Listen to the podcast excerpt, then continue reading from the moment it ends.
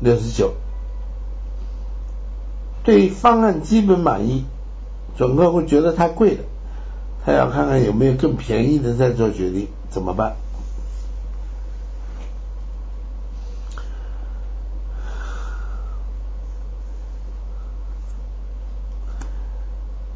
他之所以会对这个方案满意啊，就是因为这个保费比较高。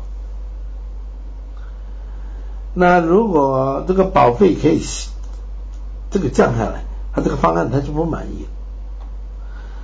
所以这个方案是客户满意的，保险公司也要满意啊。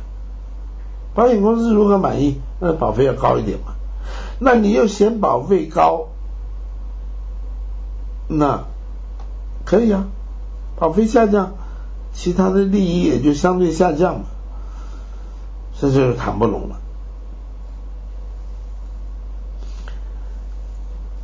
买保险不是什么便宜不便宜啊，是买什么样的东西啊？所以这个就是卖法的问题，还是卖法的问题。你把它当商品讲，讲完了以后，他觉得还不错，基本上满意，就是太贵了。好，那么讲一个便宜的吧，听听。哎呀，这不行，我不喜欢。但是它的好处是便宜，客户不知道该怎么办。那个便宜的他不想要，这个贵的他不，他也不想要。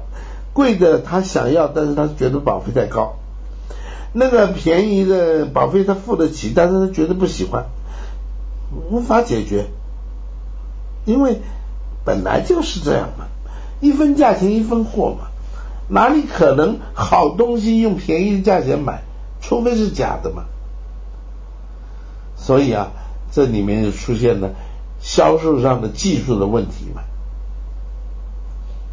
你用推销的，用讲的，那就会这样。你讲完了就是这样，各种状况都会出现，层出不穷。你继续问一百个问题，都是一个原因，你还要问吗？所以啊，一定要改变我们的销售方法。